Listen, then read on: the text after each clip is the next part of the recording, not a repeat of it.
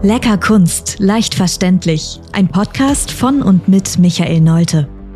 Der Künstler Mino bringt dir moderne Kunst und Street Art aus den urbanen Hochburgen unserer Zeit in dein Wohnzimmer.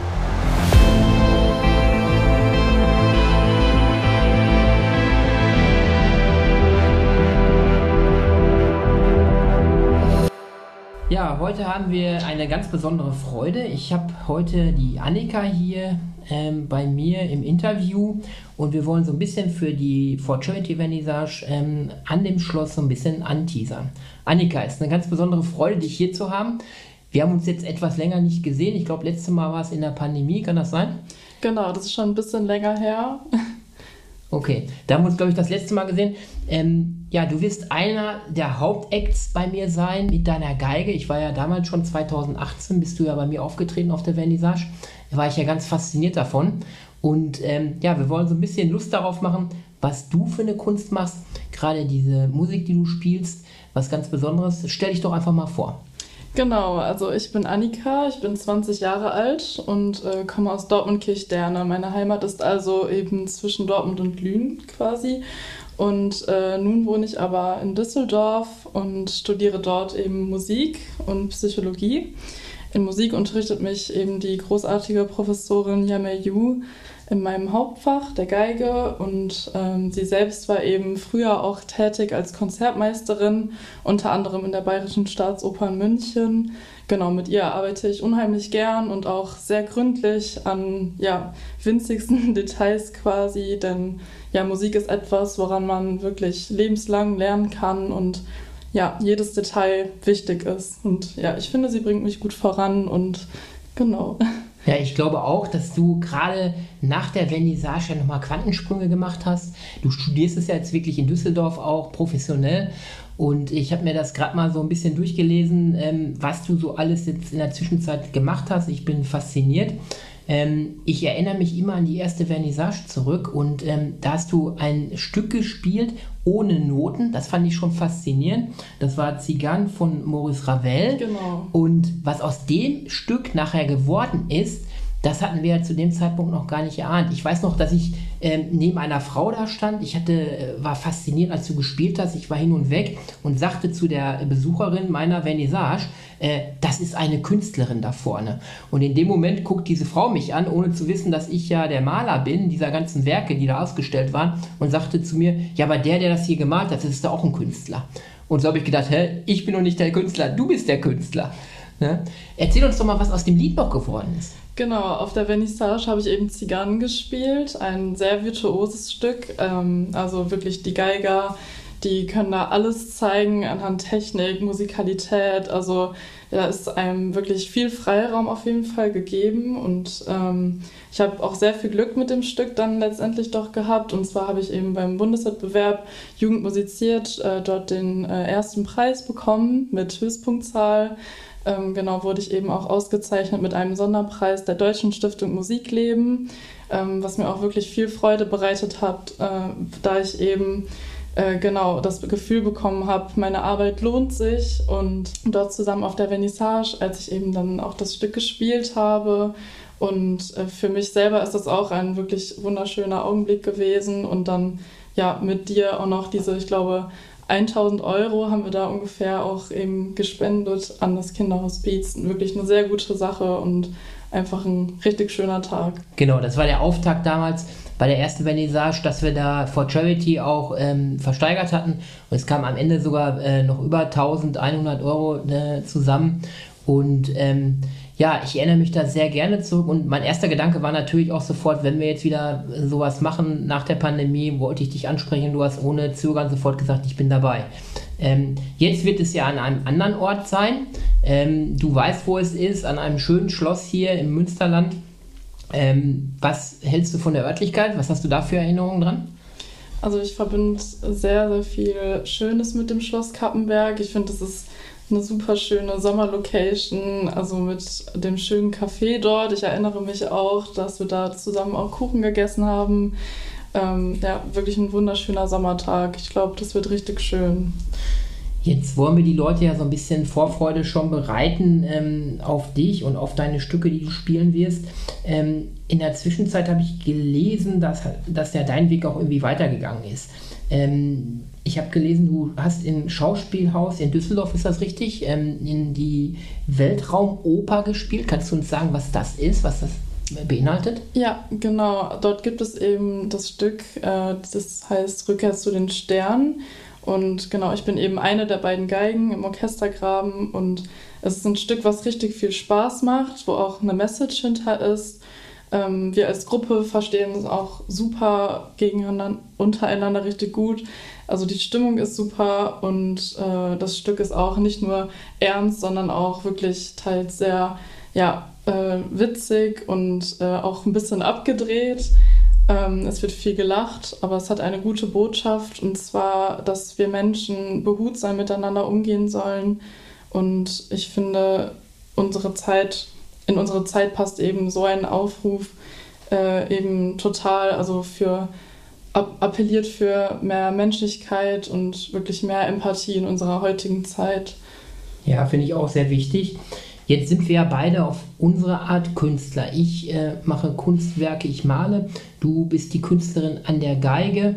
Ähm, warum liebst du Musik? Ja, das ist eine große Frage.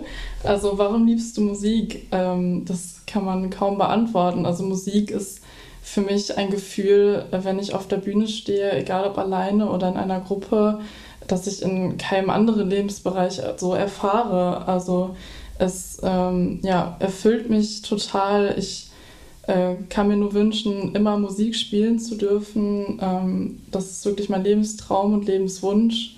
Und ja, ich finde, es bringt so viel Freude und kann andere Menschen Trost spenden und einfach die Welt ein bisschen fröhlicher machen. Ja, und das, das ist ja das, was ich auch total verstehe, diese Gedanken, die du da hast, weil ich selber erlebe das ja auch. Ich bin ja auch, wenn ich Kunstwerke male, wenn ich das die entwerfe, im Flow und es kommt von innen heraus. Ich muss mich da nicht antreiben, ich muss mich dazu nicht zwingen. Es ist ähm, die totale, totale Lust darauf. Deshalb kann ich das, dich sehr gut da verstehen in diesem Punkt. Was ist denn deine Idee von Musik? Ich habe eine Idee von Kunst. Ich sage, ich möchte besondere Kunst machen, ich möchte bunte Kunst machen, poppige Kunst machen. Ich möchte die Leute überraschen, ob es mit Moss Art ist, ob es mit Ten Terms Art ist. Was ist deine Idee von Kunst, äh, von Musik? Ja, also ich, ähm, ich spiele unheimlich gern äh, in Locations wie der Elbphilharmonie oder dem Konzerthaus Berlin, auch ein sehr, sehr, sehr schöner Saal. Aber ich finde, Musik gehört eben auch auf die Straßen mitten unter uns. Also Musik sollte mitten in unserem Leben sein und spielen, eine Rolle spielen und eben hier und da, hier und jetzt, im Hier und Jetzt äh, Lebensfreude vermitteln. Und äh, da kann ich auch noch was zu erzählen. Und zwar bin ich äh, Stipendiatin ähm, seit diesem Jahr bei Live Music Now. Ähm, das ist ein Verein, der zurückgeht auf einen sehr bekannten Geiger, nämlich Yehudi Menuhin.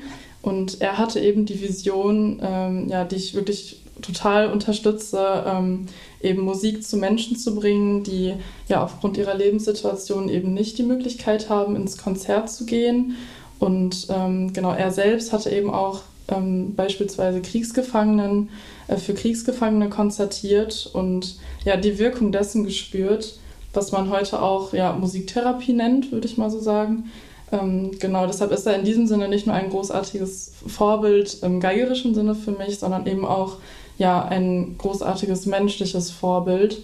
Und genau da erlebe ich es eben momentan, dass wir da in Altersheim äh, unterwegs sind zum Beispiel und ähm, ja, die Menschen da ein Stück weit, weit aus ihrem Alltag kommen, ein Stück weit aus ihrem Alltag kommen, können und ähm, ja, so ein Konzert mit uns erleben können. Wir waren da auch in äh, einem Altersheim, zum Beispiel in Düsseldorf.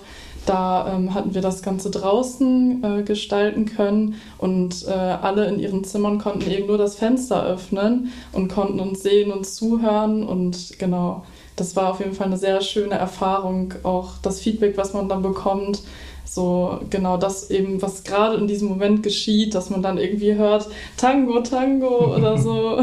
Ja, das sind eben Dinge, die total erfüllen. Da habe ich auch gesehen, ihr wart auch in Palliativeinrichtungen, da haben wir auch wieder den Bogen. Ähm, die Veranstaltung wird ja vor Charity für den Kinder, äh, ambulanten Kinder- und Jugendhospiz sein. Ähm, und da ist ja auch dein Herz schlägt auch in diese Richtung, dass du sagst, ich will die Kunden mit, mit meiner Geige, mit, meinem, äh, mit meiner Musik, will ich Menschen glücklich machen, genauso wie ich mit meinen Kunstwerken Menschen glücklich machen will. Und wir wollen aber auch noch der Gesellschaft, sage ich mal, was zurückgeben mit unserem Können, mit unserer Gabe. Und deshalb fand ich es immer ganz toll, mit dir zusammen solche Veranstaltungen zu machen. Und ich freue mich total, dich an dem Tag auch wieder live zu hören. Auf was dürfen wir uns freuen? Hast du dir schon was ausgedacht, was du spielen wirst? Ähm, ja, genau. Also da gibt es ja super viele Stücke auf jeden Fall, die zu der äh, Atmosphäre passen würden.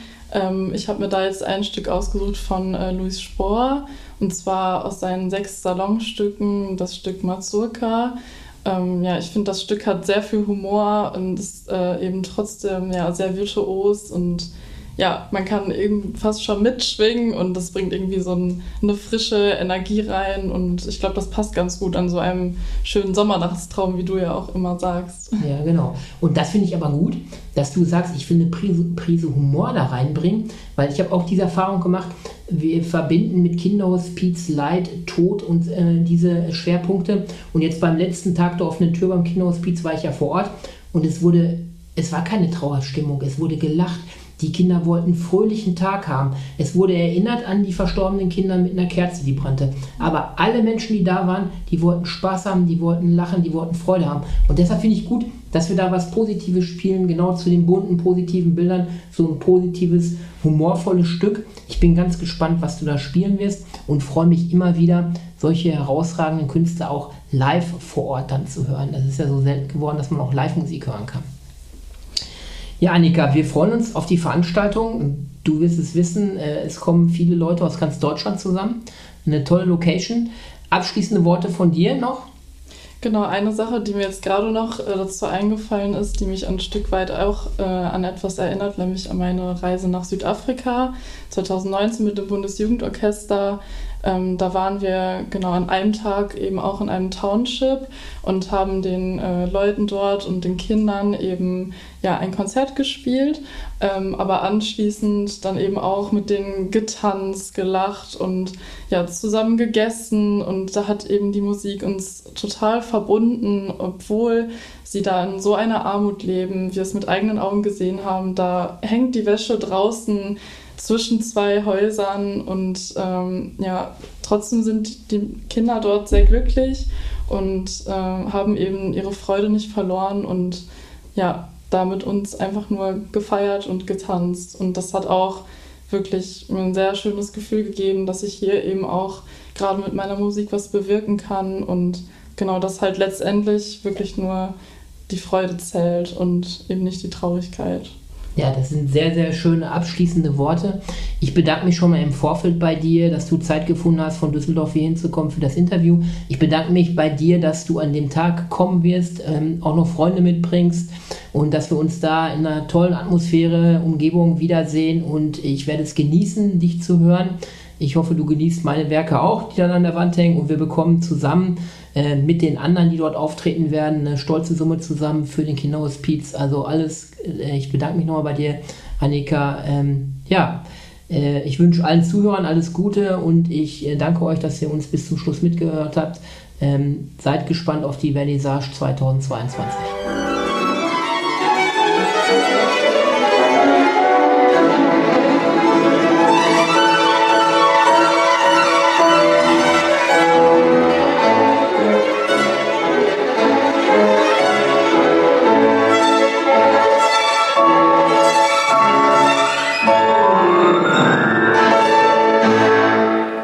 Das war Lecker Kunst, leicht verständlich. Ein Podcast von und mit Mino. Du kennst Menschen, die sich auch für die Kunst interessieren könnten? Dann teile diesen Podcast doch gerne mit ihnen oder gib uns eine Bewertung. Damit hilfst du auch anderen, uns zu finden.